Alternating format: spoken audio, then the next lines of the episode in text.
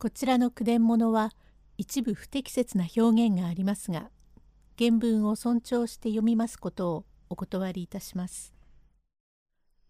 ミサオ比べ女学校お蝶の伝第9席お市と有事の様子にお蝶は目を覚まします。有事殺せと言ったって子供が目を覚ますとしようがねえぜ。大丈夫だよ。口では高慢なことを言ってもそこは子供だから。枕につくとあの通り夜の明けるまでは何にも知らずネズミがひどく騒いで大きな石を落としても知らずにいるくらいだもの。大丈夫だよ。切るったって刃物がなくちゃいけねえ。こないだ私を着るってたしなみの脇差しとかいうのを出したが戸棚の脇にあるからあれを持ってくるからやっておしまいな。声を立てられると困るな。声を立てないように私がするよ。あのパン屋の入った座布団の古いのがあるからあれを顔の上へ乗せてお前が上から刀を突っ込む。途端に私が長介の顔の上へ腰をかければ声は出やしないからやっておくれよ。と大胆なやつで脇差しを持ってきたり有事に渡したから有事は鞘を払って長介の寝床へ忍んで参る。お市はパン屋の入った布団を持って長介の顔の方へ回りましたが長介は神ならん身の少しも知りませんで枕を外してぐうぐう高いびきで寝ている上有事は馬乗りにまたがりお市は布団を持って顔の方へ回り伺っておりましたがやがて有事は拳へ力を込め長介の溝落ちへ刀を当ててうーんとつくとともにお市が腰をかけました。長介は虚空をつかんで二つ三つ足をバタバタといたしました。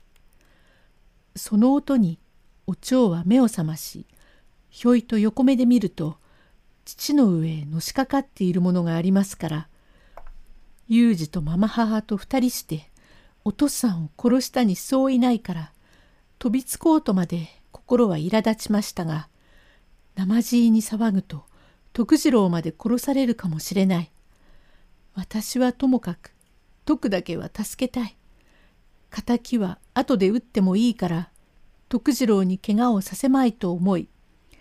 貝巻きを鼻のあたりまで揺すぶり上げ徳次郎の目の覚めないようにそっと押さえながら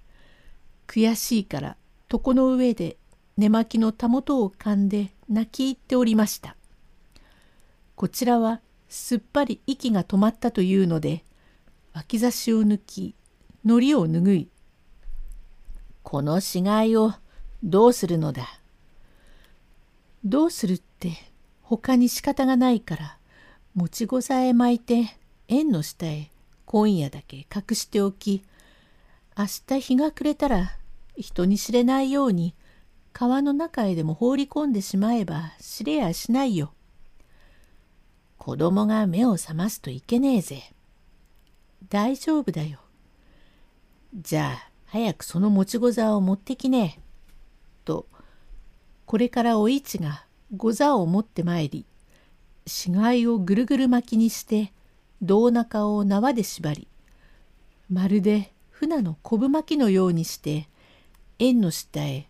コロコロと転がし込みました。実にひどいやつで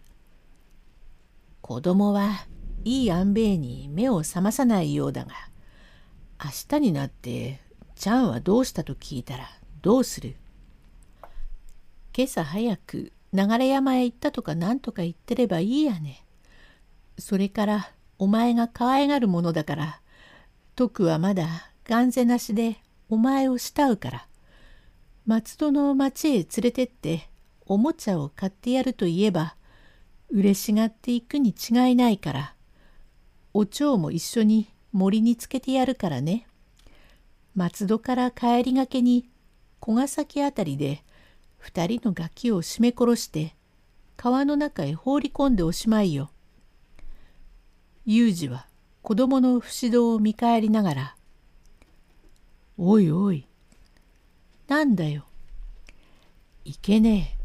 何でも子供が目を覚ましたにちげえねえ。なぜ？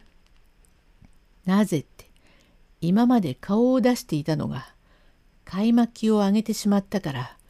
オラたちの話を聞いてたかもしれねえぜ。なかなか利口なガキだから知ってるにちげえねえが知られたらどうする？どうするって困るね。見られたら仕方がないからついでに片付けておしまいな。それじゃあ今夜一緒に片付けてしまおう。とこれから有事が乗りじみた脇差しを下げて